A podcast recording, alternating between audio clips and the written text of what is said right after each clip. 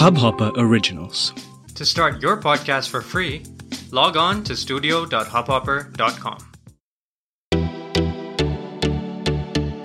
नमस्ते इंडिया कैसे हैं आप लोग? मैं हूँ अनुराग। और मैं हूँ शिवम। अगर आप हमें पहली बार सुन रहे हैं तो स्वागत है। इस शो पर हम बात करते हैं हर उस खबर की जो इम्पैक्ट करती है आपकी और हमारी लाइफ तो सब्सक्राइब का बटन दबाना ना भूलें और जुड़े रहे हमारे साथ हर रात साढ़े दस बजे नमस्ते इंडिया में। गाइस गवर्नमेंट ऑफ़ इंडिया और department for promotion of industry and internal trade DPIIT जो होती है ये लोग मिलके एक इवेंट ऑर्गेनाइज करते हैं प्रारंभ। शिवम आपको पता है प्रारंभ के बारे में? शुरुआत प्रारंभ मुझे मतलब एज हिंदी में पता है बट मुझे प्रारंभ इवेंट के बारे में नहीं पता। अनुराग प्लीज़ थोड़ा प्रारंभ करिए ना इसके बारे में कुछ। बिल्कुल बिल्कुल। तो यार स्टार्टअप इंडिया के अंतर्गत ये एक इवेंट है जो ऑर्गेनाइज होता है, हर साल ऑर्गेनाइज होता है और इसमें डिस्कस की जाती है पॉलिसी मेकर्स के साथ इंडस्ट्री स्पेशलिस्ट के साथ यू नो इन्वेस्टर्स के साथ, दूसरे स्टार्टअप्स के साथ मतलब अक्रॉस द ग्लोब जितने भी स्टेक होल्डर्स होते हैं आपके एक स्टार्टअप इकोसिस्टम में, उनके साथ मिलके एक इवेंट होता है। और उस इवेंट में बहुत सारी चीज़ें डिस्कस की जाती हैं, बहुत सारे आइडियाज़ डिस्कस किए जाते हैं और ये भी डिस्कस किया जाता है किस तरीके से इस पूरे स्टार्टअप इकोसिस्टम को इंडिया के आगे इवॉल्व किया जाए। तो इस साल 15-16 जनवरी को 2021 को एक इवेंट हुआ था वर्चुअल इवेंट हुआ था प्रारंभ का। उसमें मोदी जी ने अनाउंस किया था एक सीड फंड स्टार्टअप्स को बूस्ट देने के लिए इंडिया में। और फाइनली उस सीड फंड को अब पूरा अप्रूवल मिल चुका है और वो फ़र्स्ट ऑफ़ अप्रैल से ऑपरेशनल होने वाला है। तो it's a good news Shivam, जो सारे स्टार्टअप्स के लिए इंडिया में है। और सबसे बड़ी बात ये है ये सीड फंड सेक्टर एग्नोस्टिक होगा। तो मतलब ऐसा नहीं होगा कि यू you नो know, बहुत सारी उसमें लिमिटेशन होंगी कि ये सेक्टर में नहीं आप काम कर सकते उसमें नहीं कर सकते। इस वाले सेक्टर में काम करोगे तो फंड नहीं मिलेगा। तो मेरे ख्याल से वो जो रिस्ट्रिक्शंस होती हैं वो हट गई हैं और फ़र्स्ट ऑफ़ अप्रैल से इस साल ये सीट फंड लाइव हो जाएगा। uh, मैं जितना पढ़ पा रहा था अनुराग मुझे uh, वैसे तो बहुत अपीलिंग लग रहा है। बट एक चीज़ जो मुझे बहुत पसंद आई वो ये है कि टेक्नोलॉजिकल स्टार्टअप जितने भी हैं उन पर ज़्यादा फोकस किया गया है। लाइक डिजिटल इंडिया को देखते हुए या फिर जो है, जो जिस तरह से प्रोग्रेस हो रही है टेक्नोलॉजी में, उस तरह से जो स्टार्टअप्स किसी भी तरह का टेक्नोलॉजिकल इनोवेशन या एडवांसमेंट ला रहे हैं इन एनी सेक्टर उनको प्रेफरेंस दिया जाएगा विच अट्रैक्टेड मी क्योंकि कई बार ऐसा होता है कि मैन्युफैक्चरिंग के जो स्टार्टअप्स होते हैं, वो इस तरह के सीड फंड्स का एक बहुत बड़ा बजट ले जाते हैं। तो टेक्नोलॉजिकल स्टार्टअप्स को वो चीज़ नहीं मिलती है। इसीलिए कहीं ना कहीं जो है फिर जो कहते हैं ना कि इंडिया में कि चीप एंड बेस्ट प्रोडक्ट बनते हैं फिर तो वो आ, सामने निकल के आता तो ऐसे में अगर यूनिफॉर्म डिस्ट्रीब्यूशन होता है और प्रेफरेंसेस मिलते हैं in based on the kind of innovation या एनहांसमेंट और एडवांसमेंट यू आर ब्रिंगिंग मैं क्या एक फेयर प्ले इस बार मैं सोच रहा हूँ कि हो सकता है। बिल्कुल हो सकता है गाइस तो जितने भी स्टार्टअप्स हमें सुन रहे हैं, जितने भी बिज़नेस ओनर्स हमें सुन रहे हैं, जितने भी ऑन्टरप्रिनर्स हमें सुन रहे हैं, अगर आप लोग इस फंड के लिए एलिजिबल हैं तो डेफिनेटली इसमें अप्लाई करिए। अप्लाई करने में कोई घाटा नहीं है। आपका और अच्छा यू नो फ़ायदा ही होगा। You will learn a lot तो आज के एपिसोड में Shivam let's go through a few of the eligibility criterias startups के लिए, ताकि जो भी हमारे दर्शक हैं, हमें सुन रहे हैं, वो लोग को एक क्लैरिटी आ जाए। जी बिल्कुल। तो सबसे पहला और जो आ, मेरे ख्याल में की फैक्टर रहेगा डिसाइड करने में कि किन स्टार्टअप्स को मिलेगा या नहीं वो यही है कि startup should not be incorporated for more than two years at the time of application correct already establish companies जो अभी भी खुद को स्टार्टअप की कैटेगरी में लाकर रख रही हैं कि सात साल हो गए पर पैसा नहीं आया ज़्यादा तो हम स्टार्टअप ही हैं या जिनका जो है पेंडेमिक में थोड़ा ऊपर नीचे हो गया तो स्टार्टअप मोड में चले गए थे वो लोग कोशिश ना करें इस पूल में कूदने की, उन्हें कुछ नहीं मिलने वाला। एक्चुअली में जो पास्ट टू इयर्स में स्टार्टअप्स रजिस्टर हुए हैं या खड़े हुए हैं, उन्हें इसके लिए एलिजिबल एलिजिबिलिटी क्राइटेरिया मिलेगा। बिल्कुल, और गाइस ये ध्यान रखिएगा कि आपका startup should be recognise by DPIIT तो स्टार्टअप इंडिया में जाइएगा, अपने स्टार्टअप को पहले इनकॉपरेट करिए। इनकॉपरेट करने के बाद वहाँ पे डीपीआईआईटी रजिस्ट्रेशन करिए। आपको अगर वो सर्टिफिकेट नहीं होगा आपके पास तो आप इसके लिए एलिजिबल नहीं होंगे, जहाँ तक हम इनकी ऑफिशियल गाइडलाइंस पढ़ पा रहे हैं। तो मेक श्योर sure कि आप डीपीआईआईटी रिकग्नाइज्ड भी हैं। बिल्कुल। और दूसरा, जैसा मैंने अभी बात की थी कि स्टार्टअप का जो बिज़नेस आइडिया है, वो या तो किसी प्रोडक्ट या सर्विस से रिलेटेड हो, जो कि एक मार्केट फिट हो कमर्शलाइजेशन हो स्कोप ऑफ़ स्केलिंग हो। जो मैं अभी बात कर रहा था कि कई बार ऐसा होता है मैन्युफैक्चरिंग के कई सारे स्टार्टअप्स होते हैं कि साहब फला प्रोडक्ट बना रहे हैं, एक ही प्रोडक्ट है, फिर वो लेगेसी बन जाता है और वो एक बड़ा चंक उठा के ले जाते हैं। तो ऐसा नहीं है।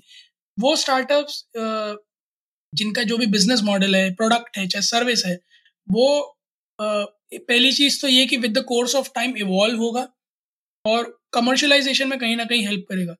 वो स्टार्टअप्स प्रेफर किए जाएँगे। बिल्कुल, और साथ ही साथ जो शिवम ने आपको पहले भी बताया था कि टेक्नोलॉजी को अपनी कोर में होना चाहिए। मतलब आप जो भी प्रोडक्ट या सर्विस बिल्ड कर रहे हैं, कहीं ना कहीं उसमें use of technology should be the centre core you know part of the whole ecosystem तो मेक श्योर करिए कि आप टेक्नोलॉजी को यूज़ करें टेक्नोलॉजी का पूरा फ़ायदा उठाएँ और अपने प्रोडक्ट या सर्विस के अंदर उसको डेमोन्स्ट्रेट भी कर पाए। तो आपका जो भी बिज़नेस मॉडल होगा डिस्ट्रीब्यूशन मॉडल होगा, आपकी जो भी मेथोडोलॉजी होगी, आप जो भी प्रॉब्लम सॉल्व करने की कोशिश कर रहे हैं मार्केट में राइट जो कहते हैं ना मार्केट फिट तभी हो पाएगा अगर आप कुछ पर्टिकुलर वे में एक प्रॉब्लम सॉल्व कर पा रहे हैं और एक वाइबल कमर्शलाइज भी कर पा रहे हैं उसको। तो जब ये चीज़ें होंगी मेक श्योर करिएगा technology should be the core of all your you know working of your business model ये बहुत इंपॉर्टेंट है। प्लस अनुराग जैसे आपने बात करी थी कि वाइड सेट ऑफ़ कैटेगरीज है, किसी एक तरफ़ लिमिट नहीं किया तो मैं बता देता हूँ कि प्रेफरेंस में जो कैटेगरीज हैं, वो हैं social impact waste management water management finance education agriculture food processing biotech health care defence space railway oil gas ऐसा नहीं है कि इंडस्ट्रीज़ कवर नहीं करी हैं बट वो इंडस्ट्री जिनको एक्चुअली में प्राइवेटाइजेशन की या फिर नई टेक्नोलॉजिकल एडवांसमेंट्स की बूस्ट की ज़रूरत है उनको प्रेफरेंस में ऊपर रखा गया है। हाँ यार और देखा जाए तो एजुकेशन फिनटेक एग्रीकल्चर ये सब तो ऐसी चीज़ें हैं जो अभी भी मतलब ऑलरेडी बहुत हॉट टॉपिक चल रही है। हेल्थ केयर ये सब हॉट टॉपिक है biotech is a hot topic तो मेरे ख्याल से जितने भी स्टार्टअप्स इस फ़ील्ड में काम कर रहे हैं, उनके लिए एक अच्छा है अपॉर्चुनिटी कि उसको पूरी तरीके से एक्सप्लोर किया जाए और इस अपॉर्चुनिटी का फ़ायदा उठाया जाए. एटलीस्ट अप्लाई तो करना बनता है मेरे ख्याल से इसमें. बिल्कुल बिल्कुल. और सबसे मतलब एक जो डिसाइडिंग फैक्टर मुझे लगता है वो ये भी है कि जो शेयर होल्डिंग है इंडियन प्रमोटर्स की वो फिफ्टी वन परसेंट होनी चाहिए. यानी आपने अगर किसी फॉरेन इन्वेस्टर को ऑलरेडी कंपनी बेच दी है तो भैया दरवाज़ा उस तरफ़ है। और साथ ही साथ ऑफ़ कोर्स आपको जो है दस लाख से ऊपर का ऑलरेडी सपोर्ट नहीं मिला हुआ होना चाहिए किसी भी या स्टेट गवर्नमेंट स्कीम से तो वो भी इम्पोर्टेंट है। तो मेक श्योर sure करिए कि अगर आपने मुद्रा योजना में ले रखा था या you know stand up India में अगर आपने अप्लाई किया हुआ तो वहाँ से अगर आपको कुछ पैसे मिल चुके हैं तो फिर भी आप मेरे ख्याल से इसके लिए एलिजिबल नहीं होंगे।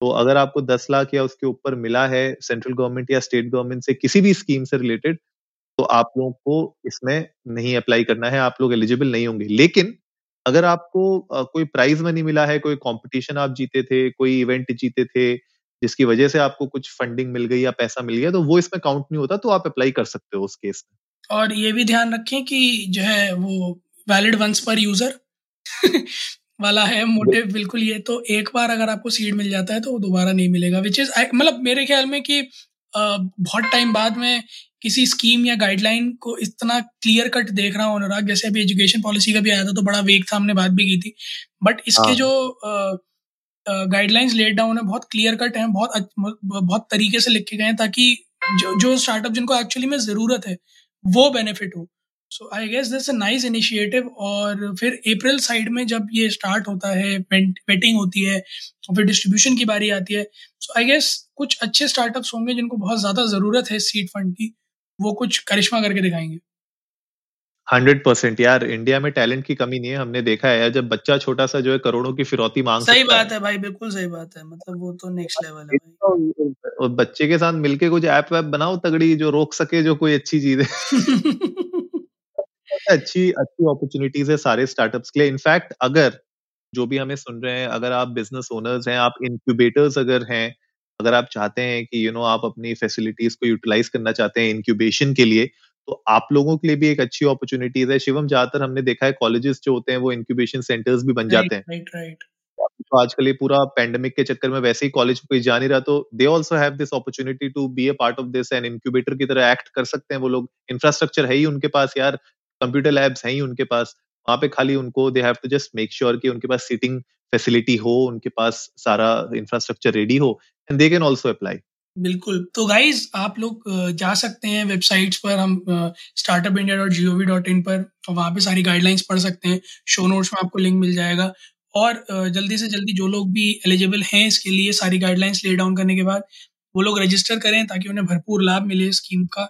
और अगर आपको किसी भी तरह का कोई भी डाउट है तो startup India dot G O V dot in पर देख सकते हैं। बाकी आप प्लीज़ ट्विटर या इंस्टाग्राम पर हमारे हैंडल इंडिया को नमस्ते पर हमें बता सकते हैं कि आपको कोई डाउट है विल ट्राई टू क्लैरिफाई आपको क्या लगता है कि ये सीट फंड स्कीम कितनी सही है कितनी हेल्पफुल होगी? हमारे साथ अपने ओपिनियन शेयर कीजिएगा will love to hear that उम्मीद है आप लोगों को आज का एपिसोड पसंद आया होगा। तो जल्दी से सब्सक्राइब का बटन दबाइए और जुड़िए हमारे साथ हर रात साढ़े दस बजे सुनने के लिए ऐसी ही कुछ इन्फॉर्मेटिव खबरें। तब तक के लिए नमस्ते, नमस्ते। इंडिया।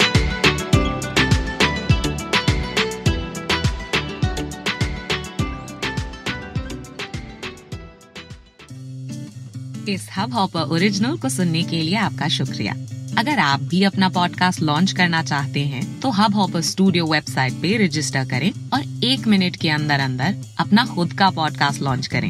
यही नहीं स्टूडियो देता है आपको पूरी आज़ादी कहीं भी कभी भी अपना पॉडकास्ट लॉन्च करने की सिर्फ़ तीन आसान स्टेप्स में। तो साथ में अपना पॉडकास्ट शुरू करने के लिए तैयार। Just hop on Hub Hopper simply content